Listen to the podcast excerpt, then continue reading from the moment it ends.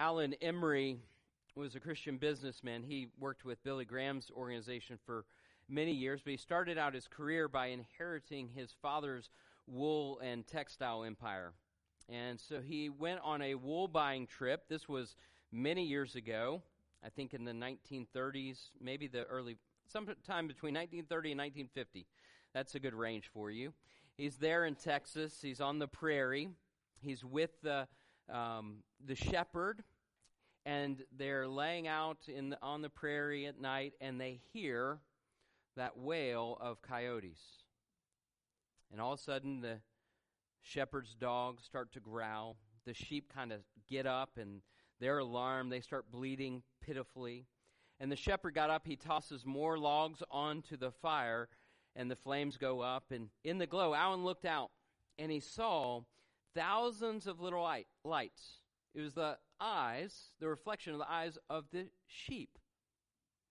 And he realized that it was, as he's realizing it's the sheep, it dawned on him that in the midst of danger, the sheep were not looking out into the darkness, but were keeping their eyes set in the direction of their shepherd.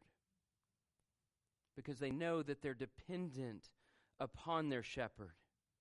And it is not the absence of trouble that marks the Christian life. It's not. It's our dependence upon the Lord in the midst of our troubles and our trials that marks the Christian life. David knew a thing about being a shepherd, didn't he? And he wrote those words that we know so well from Psalm 23 Even though I walk through the valley of the shadow of death, I will fear no evil, for you are with me. Your rod and your staff, they comfort me. And uh, David needs that because Saul is pursuing him and it's unrelenting. David has been anointed king, but ever since then, Uh, about the, I mean, the one high point would seem to be defeating Goliath, and that was a high point. But things have kind of gone south from there. They're not good, and David is on the run and he's desperate. And I don't know about you, but my desperation doesn't often look pretty. I don't know about yours, but when I get desperate, it's not a good look. It's often not pretty in the way that it unfolds. And that's true of David here, too. Though he is the anointed king, he's learning and growing in his dependence upon the Lord. And Desperation can create the atmosphere that is needed for us to grow in that dependence. When do you feel desperate? Oftentimes it's when our circumstances are so out of our control that we don't know what to do. We don't know who to talk to. We don't know what buttons to push. We don't know what change to make or what direction to go. That's when we feel desperate. And so we're there sometimes, some days. And we don't want to feel that. We don't enjoy that, and yet we find ourselves there. And so my theme this morning is this We may become desperate, but we remain dependent upon the Lord. And so we are dependent upon God's provision. We are dependent upon God's protection. We are dependent upon God's purpose. And we're going to see each one of those things in David's life here. First, his provision. He, again, I've said he's living life on the run and he can't stay in any one place long. He doesn't seem to have any food. He doesn't have any weapons. He doesn't have any shelter. So he goes to Nob, which is just a little bit north of Jerusalem, and it's where the tabernacle is located right now. Now, he's received some help already from Jonathan, from Michal, from Samuel, and now he runs to the house of the Lord, and there he meets Ahimelech, the priest, a great grandson, sorry, a great, yeah, a great grandson of Eli. And David's appearance is met with some trepidation by Ahimelech as he comes. Maybe he knows that David is on the run. Maybe he knows that David is sought. He knows also that David has been a servant in the king's court, a commander in Saul's army. So it seems strange that David shows up on his own with no food, no weapons, no shelter. Uh, maybe Ahimelech's heard the rumors. Why is David alone? And we see that he comes to David, verse 1. He came to meet David. He's trembling. Why are you alone and no one is with you?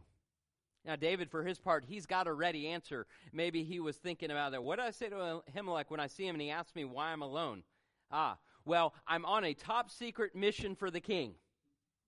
And I have to do such and such and some of that stuff. I mean, it's very vague, isn't it? And so that's what he tells Ahimelech. And we're not told why David tells this lie, this story, other than his desperation, we can imagine. But we're just told that he does. His answer there in verse 3 is a little hasty. I mean, he says, Here's what I'm doing. Now give me whatever you have on hand. Five loaves, I'll take anything. We're not told why, again, why he deceived him, but maybe he's trying to protect Ahimelech so that he'd have some plausible deniability later, which does not work if you go to chapter 22. But Ahimelech does have some bread. It's just not common bread. It's not everyday bread. It's holy bread. It's the bread that was only for priests. It was the bread that the, God, uh, the God's people were commanded to bake every Sabbath 12 loaves representing 12 tribes placed on a table in the holy place in the tabernacle. This is what we call the showbread or the bread of presence. So we hear about that in Leviticus 24 uh, that command to do that.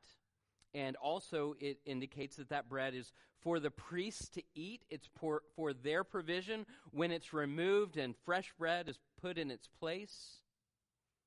And that bread was a reminder of the Lord's provision for his people and a, in a particular provision for his priests. When God fed his people in the wilderness, he provided them food. This bread was evidence, a reminder of that. And now David, not a priest, but David will receive this too. Not because he deserves it, not because he has the right position, but because David is dependent upon the Lord's provision at this particular point. And so the holy bread becomes daily bread for David, which is exactly what we are taught to pray. Give us this day our daily bread. And we can be desperate in prayer at times too. And that's okay if that's where we are. And if David's story sounded a little off before, it does so even more after he asked for a weapon. All right, first give me whatever you got in the cupboard. And you got any weapons around here? I'm on the king's mission, but hey, I, I, I need some help here. and the priest, probably not accustomed to carrying weapons or having them around, says, uh, Yeah, I, I have one, just one. It's Goliath's sword. You may remember.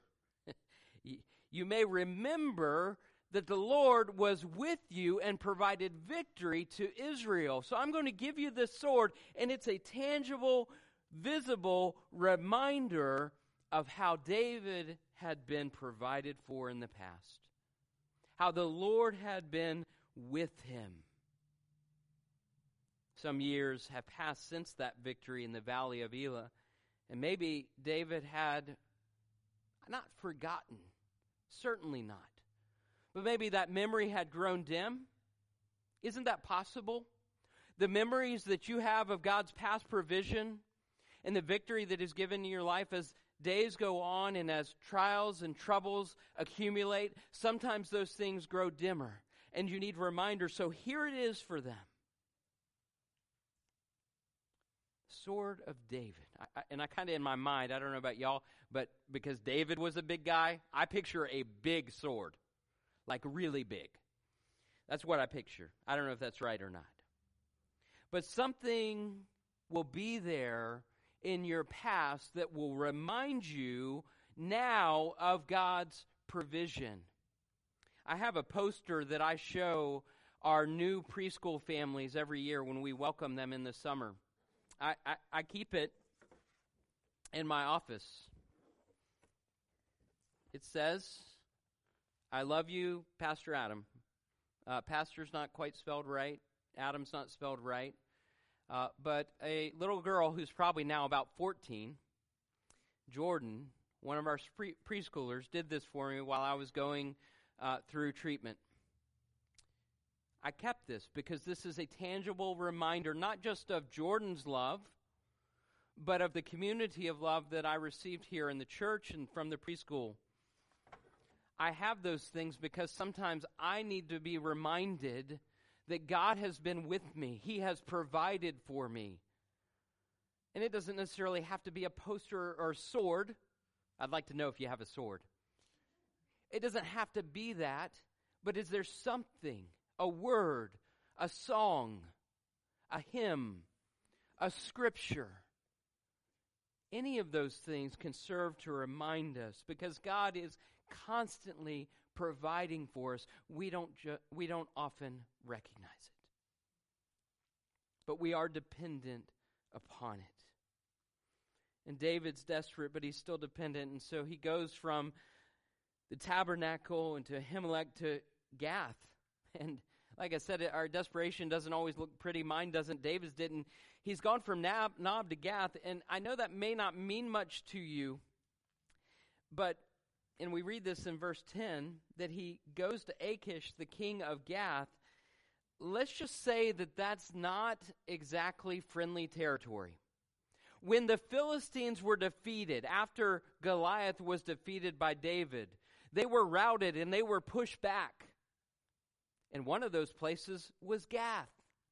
So David is going to one of the places where the people that are his enemy are. So he's got enemies all around him. There's nowhere safe for him. Saul continues to hunt him, so maybe he thinks if I go there, Saul won't won't get after me there. And so he's now in this Philistine city and let me tell you one more thing Gath was the hometown of Goliath.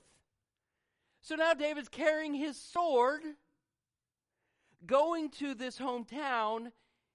It doesn't, our desperation doesn't always make sense, does it? And so that's where David is now. And he's going to be dependent upon God's protection here. And so he, he flees to this town. He's carrying the sword with him. He's probably not thinking clearly. At least it doesn't seem like that. Maybe he thinks nobody will recognize me here. He goes to the king, King Achish, possibly to hire him out. You know, like, hey, I got a sword. Whatever you need me to do, need me to do the sword stuff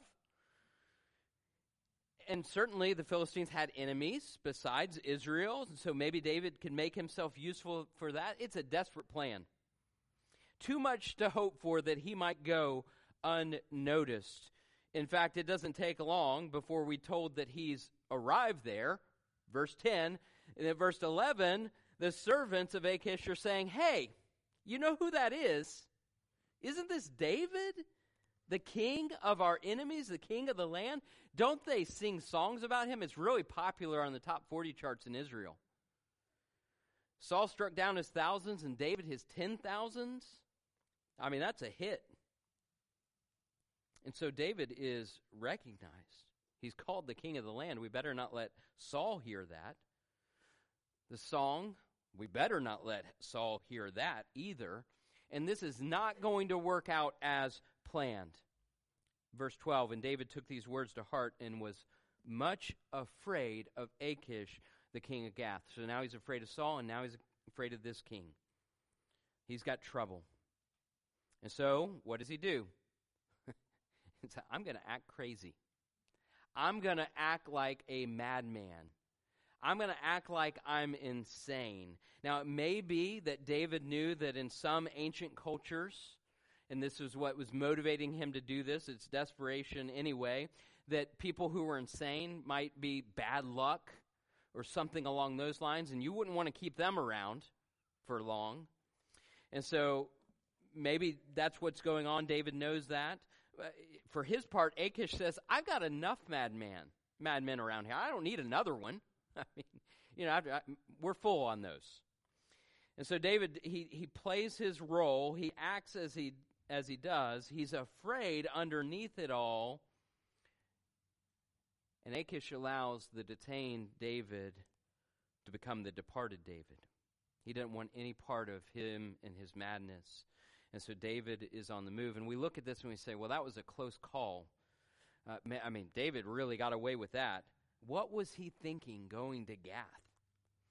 Was he just lucky to get out of there alive? Should we revel in his cleverness? As we look at it and say, well, there's, I mean, wow, when all else fails, act crazy. Well, actually, what we should do is we should look at David's own reflections on this experience. And you can do that. Not, we're just going to pick just a few verses, but both Psalm 34 and Psalm 56 are connected to this experience. So if you read what I call verse 0, which is scripture, but it's that little heading before verse 1, Sometimes it's just musical notations, but some of them, the Psalms of David, will tell you this is what it's connected to. So Psalm 34 and Psalm 30, uh, 56. And David does not take credit for his deliverance. He doesn't thank his lucky stars. He expresses his trust in the Lord who made the stars and who delivered him from a desperate situation. We heard in verse 12 that David was afraid and we know that, but listen to what David says in Psalm 56. When I am afraid, I put my trust in you. In God, whose word I praise, in God I trust. I shall not be afraid. What can flesh do to me? And that's repeated again later in that psalm. And so David's looking to the Lord. Yes, he was afraid, but as he steps back, he recognizes God's protection. He was dependent upon the will of the Lord. He's, he has nothing else at his disposal. And so, Psalm 34 I sought the Lord, and he answered me fr- and delivered me from all my fears. The Lord is near to the brokenhearted and saves the crushed in spirit. Many are the affliction, afflictions of the righteous, but the Lord delivers them out of all of them. And as I had a chance to visit Jacob and Rachel in the hospital, and I read 2 Corinthians 5, which speaks of our groaning as our bodies go through difficulty and we feel that and we groan. One of the things I said, and I believe this very strongly, is it's not the absence of our groaning that is a mark of our faith. To groan through the difficulties is right, it is appropriate. But where do we go with that groaning? We go to the Lord. It's not the absence of trouble that marks the Christian life, as I said earlier, but our dependence upon the Lord. In the midst of those troubles and those trials, if it was the absence of those things, none of us would be able to say, hey, uh, you know, look at what I have. Look at who I follow. Because none of us would be free from that. And maybe like David, there will come a time when we will have a chance, maybe not in the moment, because it's hard in the moment, isn't it?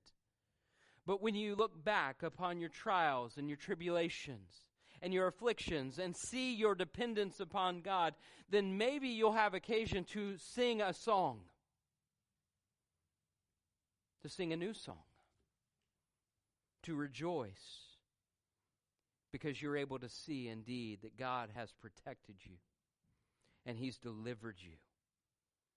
And maybe others will attribute some success of ours or yours to good luck or good fortune or your own hard work. But we will commit to returning in praise to the Lord for what He has given. We will know and we will sing and we will praise the Lord. And so David's dependent upon God for his provision and for his protection and finally for his purpose. He goes from Israel to Philistia to Israel again. His next stop on his outlaw tour brings him to the cave of Adullam. It's halfway between Gath and Jerusalem, still a bit of a distance from uh, Saul's base of operations. And the caves in this region can provide shelter and protection for David. He's alone previously, but now he's not. We see a shift now. We see that David's family joins him as they're probably in danger as well from King Saul, who's increasingly growing unstable. And that's not surprising. But then in verse 2, listen to this. And everyone who was in distress, everyone who was in debt, everyone who was bitter in soul gathered to him, and he became commander over them, and they were with him about 400 men. You see, David becomes this captain, and they form the backbone of his fighting force. And this is how the Lord works in fulfilling his purposes, using the weak, using the desperate, using the lowly to promote his grace. It's exactly what Paul says in 1 Corinthians. The world will call it foolish, but God calls it his plan, his will, his design. And remember those who were Jesus' Jesus's disciples, who they were? They weren't exactly the cream of the crop, culturally speaking. They weren't princes, they weren't officials. We had some fishermen, we had a tax collector. Boy, they were popular at the parties. It, was a ragtag group. And yet, from that, and because of who Jesus is, billions of people have followed Christ. Billions upon billions. Can you imagine? In verses 3 and 4, real quick, David takes his family to Moab. That's not Israel. Makes a request to the king. The king grants the request. He's looking for protection for his family. But do remember who David's great grandmother was Ruth, the Moabitess. And maybe that's the basis of his, of his appeal. I don't know. Maybe he says, hey, I'm part Moabite. Right? Uh, uh, will you help? And that help is given. And certainly that's not all that God was doing, but here now, many years later, we see that even in Ruth's circumstance and Naomi's circumstance, which Jacob was going to preach about, speaks to what is happening now. You see, God is at work in ways that you can't understand, but He has purposes that are greater than you can know. And we can rejoice in that and we can depend upon that. And then a prophet comes, and David doesn't know what the future will hold, but he is willing to listen and obey the word, words of God's prophet. And that's the difference, the fundamental difference between the current king and David, the future king. He's dependent upon God here, whereas Saul is dependent upon himself and his own fading power. It's not going to lead to the lap of luxury right now, but to caves and forests and still yet danger. And yet, the safest place for David to be is in following the Lord's purposes as they are revealed to him. And that is true for you and me too. The safest place for us to be is in the Lord's purpose.